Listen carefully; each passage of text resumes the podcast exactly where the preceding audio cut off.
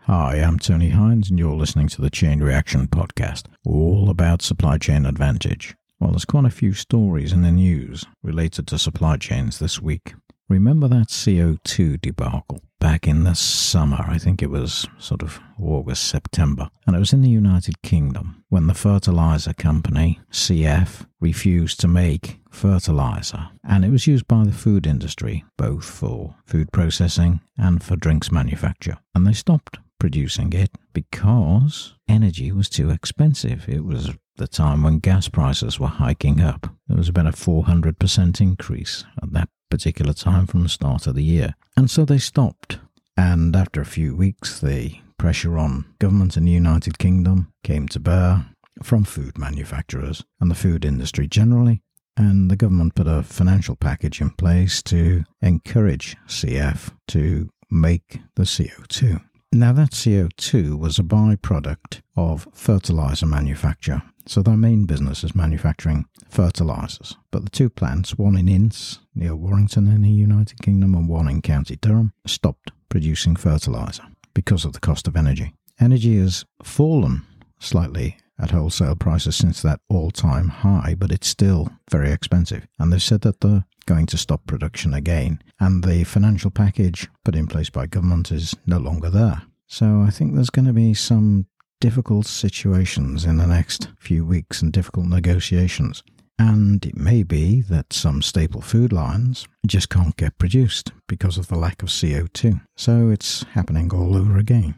Now, do you remember those sections of newspapers where they used to have a box that said Stop Press? It was the place in newspapers or in periodicals where they had some late news information and they literally stopped the press to insert an update or an amendment. Well, have you ever seen it before on a podcast? Well, I've got one here. This is a stop press announcement.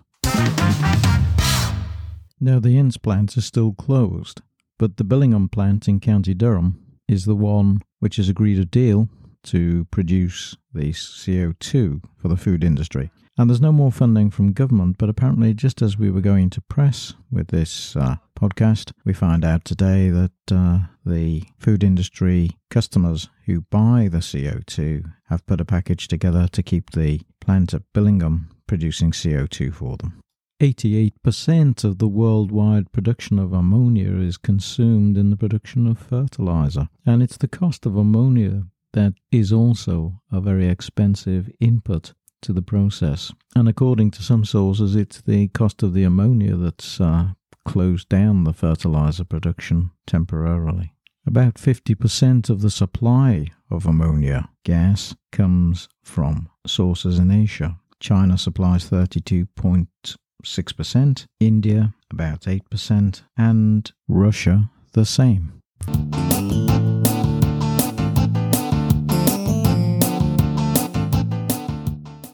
Another observation this week I visited my local supermarket and found that they were changing the layout in store. And I wondered why they'd cut the bakery section slightly and one or two other areas on the back of the store.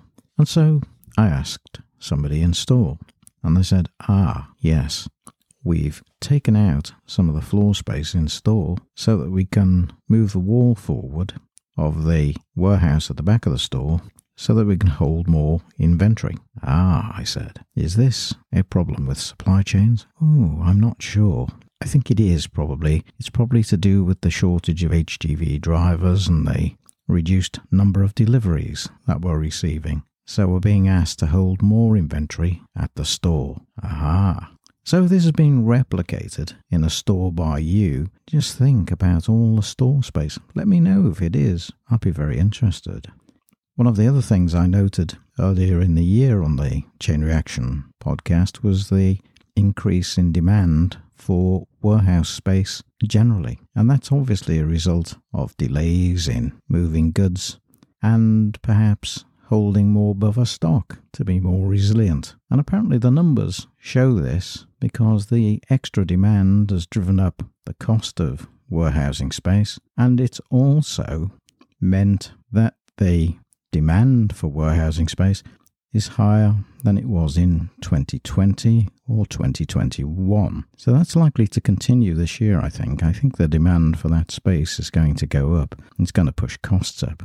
So a bit of inflationary pressure on warehousing space. So if you want to stay ahead, keep an eye on things where you are.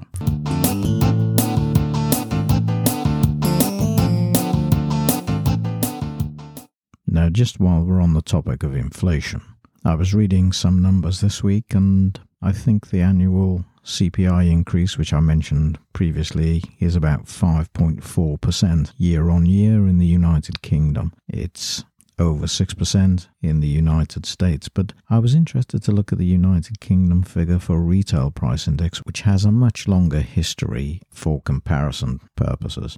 And the retail price index is running at 7.5% year on year. And I think that's a better measure, really, of the rate of inflation when you look at that basket of goods over time than just the CPI, because the CPI has all kinds of adjustments and manipulations, which, uh, well, if one was cynical, one might say they were put there to lower the amounts paid out by the public purse because they switched to CPI measures to pay all sorts of things, such as pensions and other sorts of payments that government make to people in terms of benefits and so on.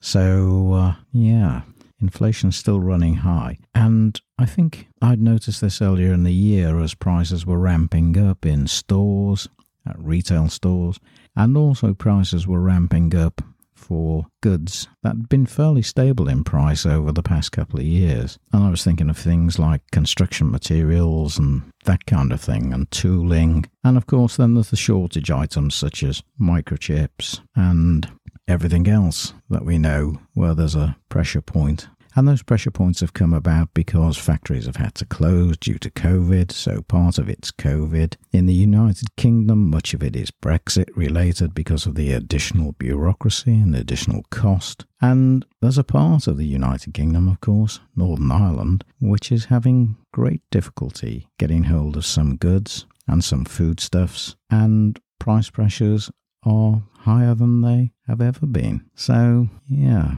keep watching those inflationary pressures because they're building up right now. And during the next year, I, I can envisage inflation going up quite a bit. I read a piece in the newspaper in the last week that said uh, economists had failed to see this inflationary pressure. And I'm thinking, well, is that because they're not quite grounded? Do they not go to retail stores? Do they not buy goods themselves, or are they just working in isolation of what's going on around? And obviously, with delays and the disruptions in supply chains, anybody working in a supply chain could have predicted those inflationary pressures are definitely going to happen. And the shipping costs rising, the box situation, the delays for turnarounds at ports, all those things have bumped up costs. And then, of course, there's the transportation costs, the price of fuel, and the price of energy, both for businesses and for domestic consumers. Well, it's not looking good.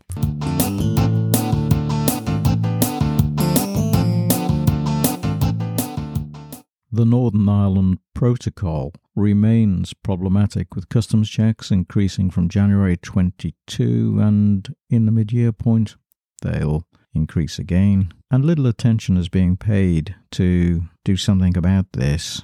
And it's a real issue for moving goods from the UK to Northern Ireland.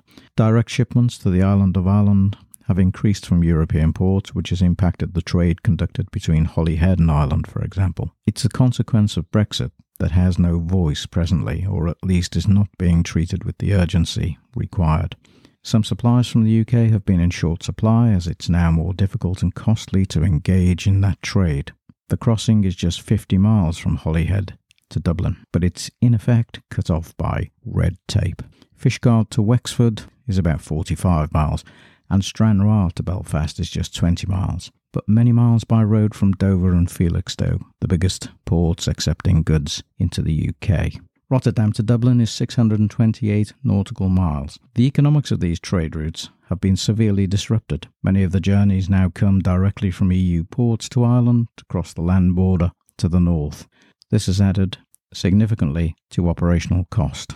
Frankly, it's the economics of the madhouse. Since the United Kingdom left the European Union, the trade between Holyhead and Ireland has fallen by about somewhere between 30 and 40%. So you can see what an impact it's had. And that means a knock on economic impact for that part of North Wales, where Holyhead has lots of businesses that rely on the income that the port brings in. And obviously, the surrounding hinterland too is a beneficiary of trade through the port. So it'll be interesting to see what the numbers look like for 2021 and 2022 when we'll get some real understanding of the cost. I'm sure that the impact of the reduced trade passing through Welsh ports into Ireland will not escape the attention of the Welsh Government.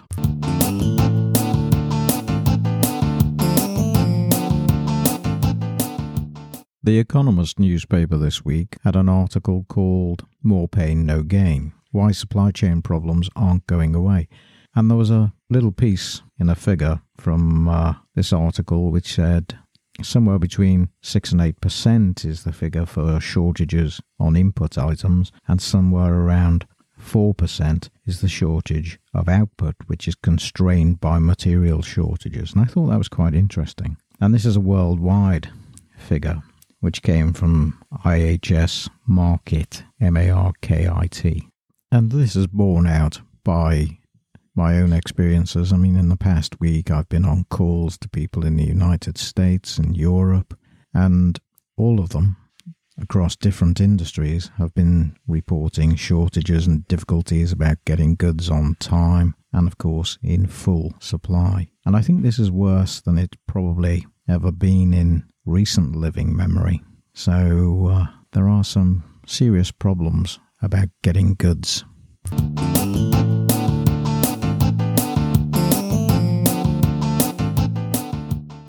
I remember my uh, economics lecturer telling me when I was at university that um, the way the world worked, people would invest if they thought there was a market for that investment and then they'd produce goods, and the supply of those goods would go up, and the prices would fall.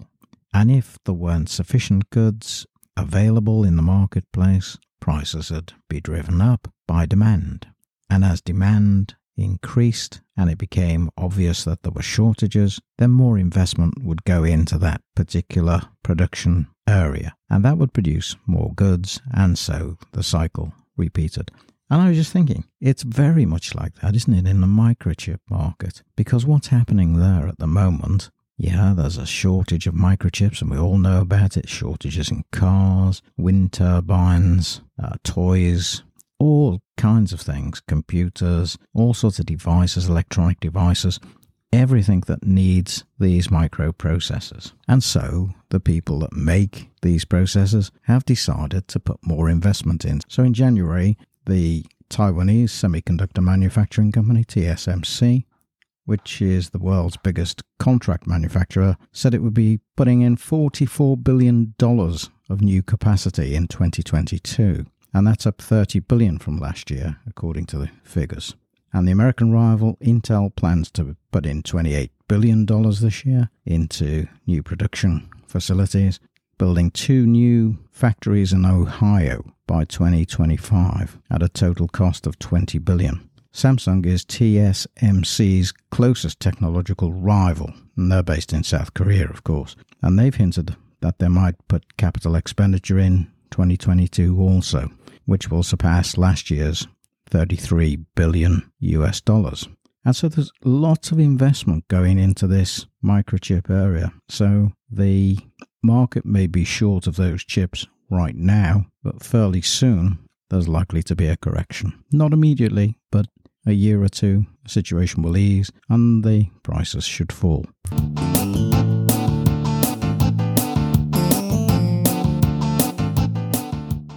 Russia exports close to 20% of the world's natural gas, and a similar number, 18% or so, for wheat, about 12% of crude oil, approaching 10% of aluminium, about 8% copper. Now, if you think about those exports, which are in demand throughout the world, then any retaliatory pressure on Russia over Ukraine could see those supplies withheld. So it's a very difficult situation for Western governments who want to support Ukraine in their situation and do so through sanctions. But of course, on balance, it's likely that Russia would suffer greatly from the lack of goods and hard currencies it would receive from world markets. Prices in those commodity markets, of course, would be likely to rise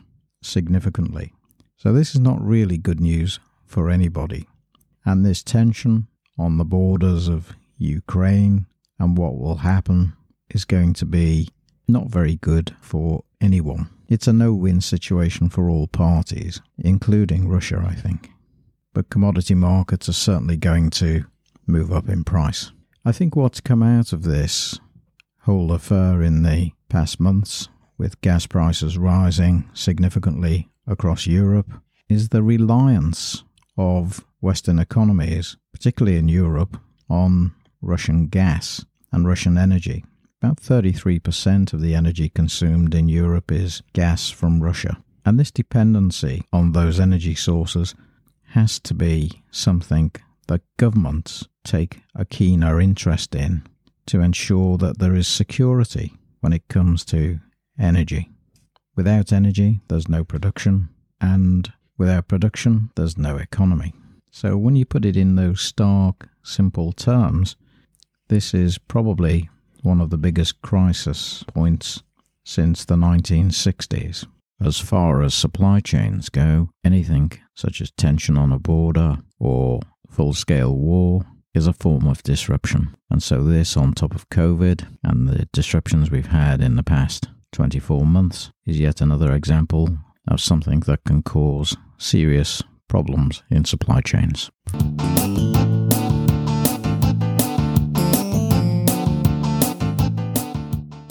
I saw some interesting statistics this week on uh, the time that container boxes spend in depots. The time that container boxes stand around idle at ports is referred to as dwell time. And if you looked at uh, an earlier episode of Chain Reaction, Where's My Box, you may have already known that. The average dwell time for containers in the United Kingdom is 51 days, 25 days in Germany, 20 days in Belgium. The waiting time for ships to berth at Felixstowe during January is about 10 days, the highest in Europe. And there is some cause for concern that this disruption may worsen as China suffers with Omicron. But so far, the Chinese have been very resilient and they've been able to suppress the impact of COVID much better than perhaps some European ports and some US ports. So, dwell times are highest in the United States and the United Kingdom. So, let's take a look at some of those numbers. The United Kingdom leads the way on this with uh, 51 days on average, closely followed by the United States, which is around 50 days.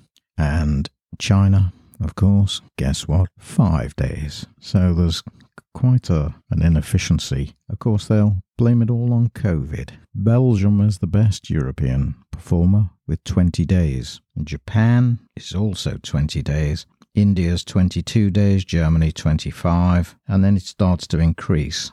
United Arab Emirates and South Africa 40 and 47 days, respectively. On average, shipment delays were under a day back in 2019 for most ports around the world. But during the pandemic in 2021, the shipment delays in the west coast of America were around two and a half days, and they were the highest closely followed by East Coast of America at 1.8 days, the rest of the world about 1.3 days, and Europe about 1.7 days.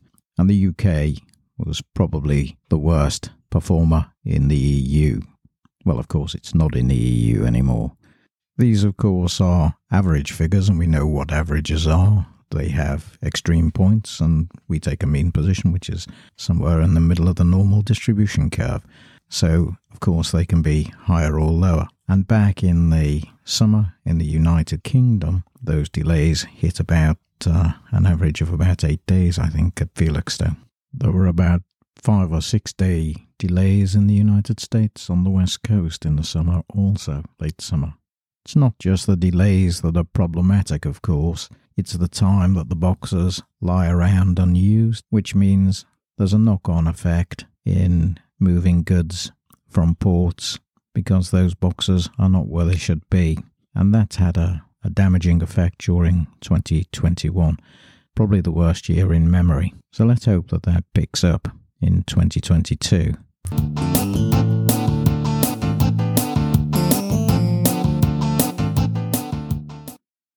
Container xChange is a Hamburg based cargo broker, and they've surveyed 800 maritime cargo companies. Just under two thirds of those companies believe that global supply chains will remain disrupted throughout 2022 and they could even deteriorate further. They talk about tipping points.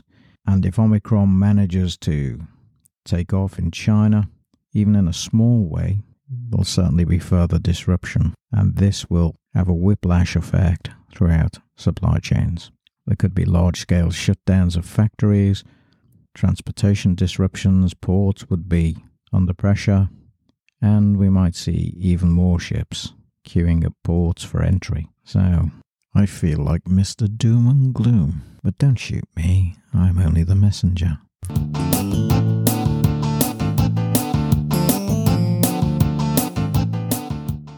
Well, I was scanning newspapers on this weekend and Hey presto, turn to the business pages, as I often do. Large advert in the Times on January 29th, and I'm just going to read it to you. It says, Unlimited Logistics. How far would you go to gain a business advantage? How about two hours from London? Strategically positioned in the heart of Europe's Golden Triangle, Wallonia, Belgium, is a world leader in logistics. In fact, Liège was voted Best Cargo Airport 2020 and is the European hub for companies such as FedEx, TNT, Alibaba, H&M and GSK, as well as for global organizations such as the World Health Organization and the World Food Programme. Take advantage of the concentrated network of railways and motorways, a direct rail freight link to China, low-cost bonded warehouses, Europe's best digital customs platform, and full interconnection with the ports of Antwerp, Zeebrugge, and Rotterdam. Wow.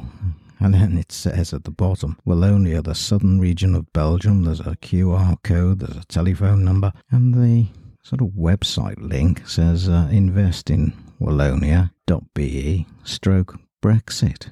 Hmm, trying to steal the customers from the United Kingdom. How's about that one for cheeky? Now, in the next few weeks, we've got some great episodes that will be coming your way. We've got one episode looking at research in the healthcare supply chain, and a great guest on that uh, program, Professor Wendy Phillips from Bristol Business School. And then we've got a special edition also heading your way on supply chain careers with some insights from industry and opportunities to acquire those skills needed to build that career. So stay tuned and uh, tell your friends, tell students who want careers in supply chains that they need to listen to those programs. And for anybody out there doing research or trying to get ahead in supply chains, the Chain Reaction podcast is the place for you to hang out.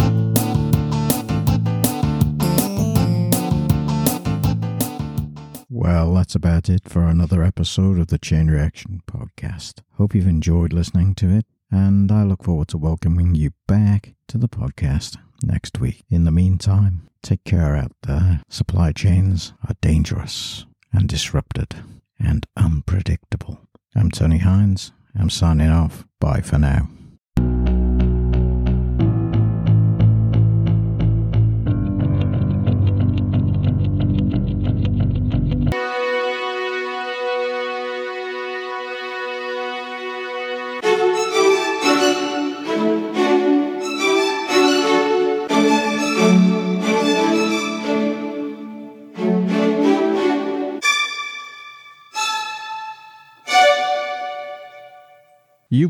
Listening to the Chain Reaction Podcast, written, presented, and produced by Tony Hines.